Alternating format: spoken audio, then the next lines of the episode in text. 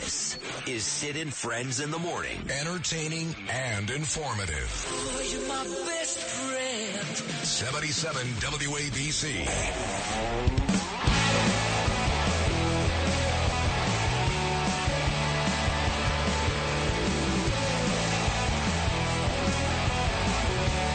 You know what I'm saying, Lou? I got a big week ahead of me. Very, very big week. I'll get into it. Huge week. They're throwing a big party for me because I'm the king of all Jews. Dov Hikind. I'm not even kidding. I'm going to go to his shul in Cedarhurst on Saturday morning, which is awesome, and doing Aliyah, and then they're going to throw a big party for me in the five towns, which you know, oftentimes I say I don't deserve it. I'm going to stop saying that. I do. I deserve it. That's it. There's nobody more pro Israel than me. I don't beat around the bush. I don't care about the Palestinians. I don't care about the humanitarian aid going to Gaza. If I see that one more time on CNN, I'm going to puke. I am all about Israel. That's it, 100%. Do what you got to do. So well, they're going to make a big party on. And then Thursday, I've got uh, Teddy Atlas's annual event, which is an amazing, that's the best celebrity charity event of the year. I say it every year. I mean it. Staten Island University Hilton on the island. Teddy Atlas, Hall of Fame boxing trainer, coming up Thursday night. So tonight, I'm going to go see my dear friend Jen. This is not a commercial. This is true. My dear friend Jen at Dolce Aesthetics and get some Botox and filler. And then go to Lenny's afterwards for a great Italian dinner in Howard Beach. You want to come, Lou? Lou, when was the last time you got Botox? What's that? Huh? Bo, bo, but I'm not. No, I'll go to the second half. You'll go to Lenny's. Yeah, I'll be there today. Ah. you can't though. The the deal is you got to do both. You could use some filler on those little cute little Irish cheeks of Uh, yours. no, you don't need No? that to eat food. No, no, you don't. Not to eat food. No, I don't know if you got the news. You don't have to go to do that. you don't have to do that. No. Well, I'm going to do that. Well, I don't think Rich Lowry does it either. But but he's a great editor and a great writer. Uh, National Review, of course, his stuff often syndicated right here in the New York Post and NBC Politico. He's done it all. But I love his new column. You know, I use uh, this lingo. I always say, uh, coming to a theater near you. You went with the new Arab Street is here at home, and it is right, and no more than New York. You know, it's funny. Uh, Siggy Flicker is going to join me at eight fifteen. Real Housewives of New Jersey. Now she lives in Boca. They're not experiencing anything like this. In fact, most states in the United States have no idea what it's like in New York, where almost every single day thousands and thousands of these animals take to the streets. So when you write a column like that, which you know for the most part, outside of Europe, for the most part, you're talking basically about New York.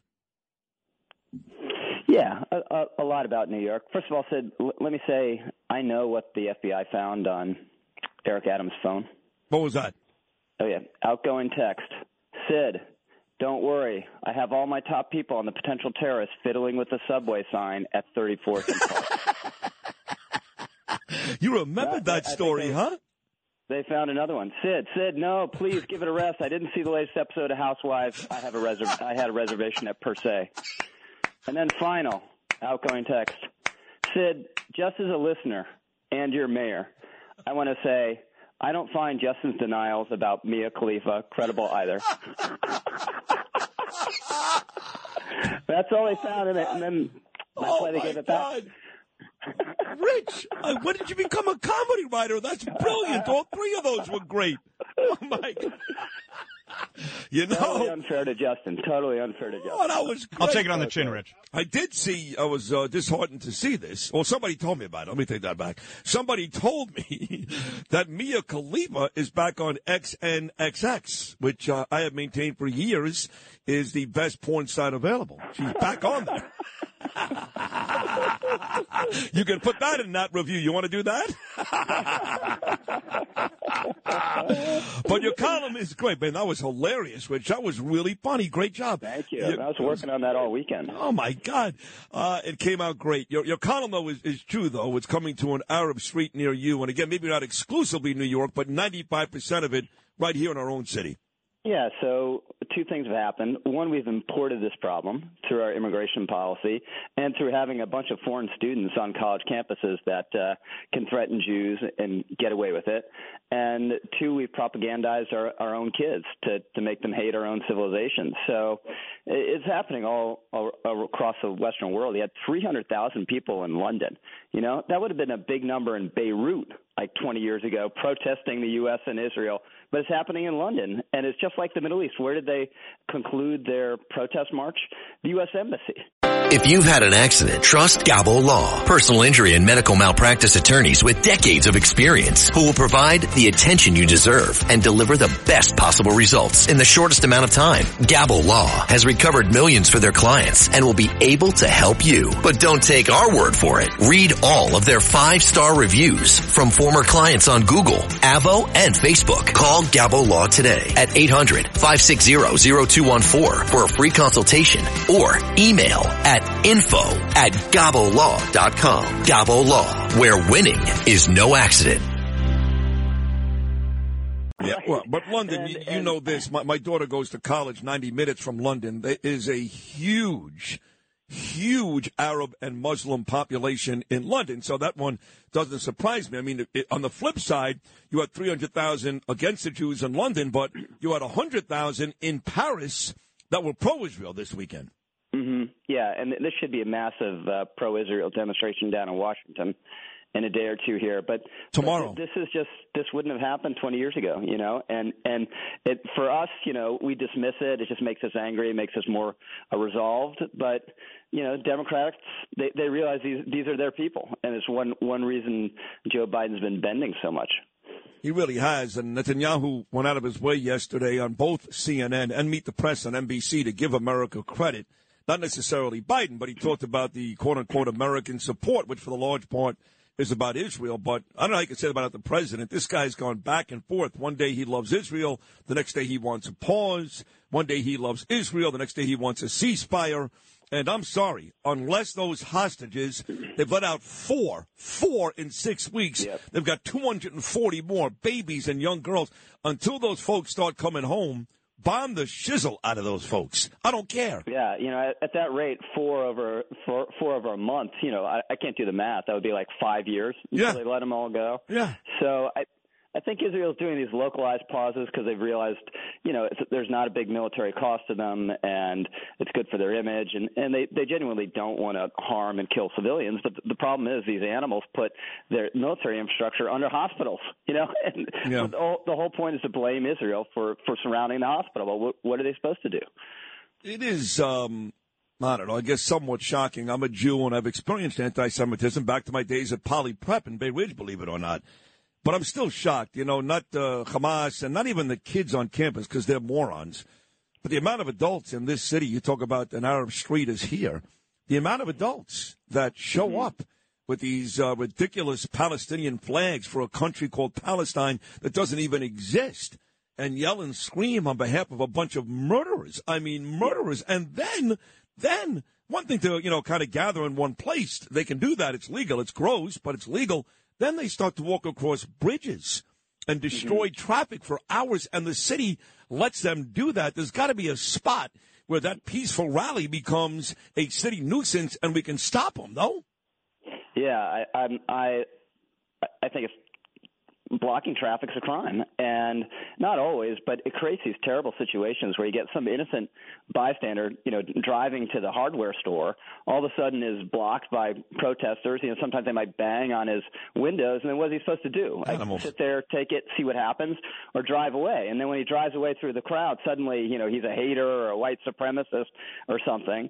Um, but the, the whole situation is avoidable if you have protesters obey the law, e- even when it comes to blocking traffic. And blo- blocking traffic is a criminal offense. You know, Rich, you brought up, uh, you made those three, uh, wrote those three really, really funny jokes, and one of them you included the mayor, Eric Adams, and people know, of course, we've had a pretty good relationship. We we fight quite a bit, and we go through months at a time where we don't talk, and, and all that is true. But I'm always trying to get there with him because I think it's important to have a conservative ear in his uh, voice, I should say, in his ear. But we haven't talked for a while now on this FBI probe. Now it turns out they're saying at least he was trying to uh, make sure they had their nice big building, the consulate. He uh, sat down, I guess, with Daniel Nigro and other fire leaders because it really wasn't safe. So now they're getting very specific about what they think Eric did above and beyond taking money from a foreign government. How ugly do you think it gets for the mayor, or not ugly at all? Um, you know, it just it never shocks me if uh, a New York City mayor is is corrupt, or at least there there's fundraising corruption around a New York City mayor. So um, uh, I, I think it could get medium bad. Medium bad. I like that. All right, so Tim like Scott. or you Yeah. know end up in Rikers. I think no, he's not going to. Rikers, right? I agree. So Tim Scott uh, jumped out. I don't. I don't even know what these other people are waiting for, and you know DeSantis and Haley. I mean, there are still people out there. You're probably one of them that think they still have a shot. Anything can happen. You know, you, you know, you're, you're four days away, whatever. Uh, it's over. it's been over for months. again, I'm no Nostradamus, but I said this to you. I think it's like five months ago already. A, long time ago, yeah. Yeah, it's A over. It's a ago. joke. So Tim Scott Yeah. jumps out last night, and uh, now what happens? Now what? Well, uh, first of all, he did the right thing. I mean, there's he's a very nice guy, and he loves America and has an important role to play. But I never heard him really articulate why he was running for president, which is a pretty big deal when you're running for president. Well, let me say this. I don't know him personally. Everybody seems to like him. I never heard him articulate anything. I mean, he mm-hmm. was he was really bad in those debates. Let's be honest. yeah, he was bad. He was terrible in the first debate. He was a Yep. non-entity, and then kind of overcompensated in the second. Was interrupting people. Didn't work. People like him, but they don't want him to be president. So, you know, you may be right. Um, I think maybe there's a 15% chance you're wrong. Uh, and if 15? you're wrong, it's going to be it's going to be in Iowa. But we need to see some pickup from uh, DeSantis there soon. You know, we're, we're less than what two months out now. Um, so, if there's going to be any movement, or if it's going to get any more competitive, it needs to happen soon. Joe Borelli, uh, big shot politics on Staten Island City Council. I, I, I like Joe Borelli a lot. I like him a lot. He says if the FDNY pressure is to quid to the pro quo, then the mayor is fine. That is an absolute nothing burger. I would be in handcuffs right now, bro. So there you go. Uh, he's probably right. Joe Borelli checking in. Thank you, Joseph. All right. So uh, Trump is uh, going to win the primary. I know we keep talking about it, and that's fine. Uh, Joe Biden, it's the same question every week, and that is, you know, the Democrats have completely lost uh, any faith in him. I want to play this for you quickly. This is uh, funny. And this will lead to the Biden uh, Trump question. This is Joe Biden outside the White House talking to a press gaggle about how he's doing in the swing states. Lewis, play this for Rich Lowry, cut number three. Why do you think it is that you're trailing Trump in all these swing state polls? because you don't read the polls out. There are 10 polls. Eight of them, I'm beating him in those states. Eight of them. You guys only do two. CNN and New York Times. Check it out. Check it out. We'll get you a copy of all those other polls. You Okay? don't believe you're trailing in battleground states? No, I don't. He doesn't think he's trailing. He mentioned CNN and New York Times. By the way, it was a Siena poll last week. So uh, any truth to what Joe Biden said, which is he's beating Yeah, Trump in eight of the ten.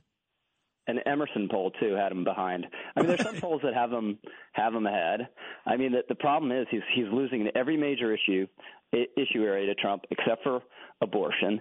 Uh, people don't think he's a nice guy anymore. They don't think he has a temperament to serve, and they think he's too old to to serve. And three quarters of people think that. Now, maybe he can escape that and somehow make it all about Trump. There's enough t- Trump hatred out out there for him to to eke through. But th- this is a, a you're looking at a comprehensive failure as a president, and um, the Democrats are just making an enormous risk, uh, taking an enormous risk going with this guy. Anyone else between, but, but besides Biden or Kamala Harris would have a, quite a good chance, but neither of those two do. Quite a good chance. You think Gavin Newsom would have quite a good chance? Mm-hmm. Yeah, Really, you do? I do. Okay. I do. Yeah, I mean, he wouldn't be festooned with all Biden's failures, and people don't think he's too old. Um, But he did. He did destroy the state of California, did he not? I mean, Oh no, yeah. I mean, the, he's a he's a progressive, um, and ha- he has lots of vulnerabilities. He just doesn't have Biden's the depth of Biden's vulnerabilities. That's fair. And, you know, Biden. I don't know whether you saw this clip of him at the um, Tomb of the Unknown Soldier on on Veterans Day.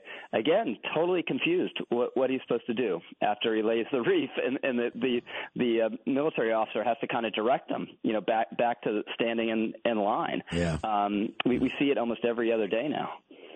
you know, when I got married in 1992, we took a video inside the temple, and uh, we had this little rehearsal like two minutes before the procession. You know, and the rabbi made it very, very clear where you should walk down the aisle Yeah. until the end, of course, when my beautiful wife Danielle did that.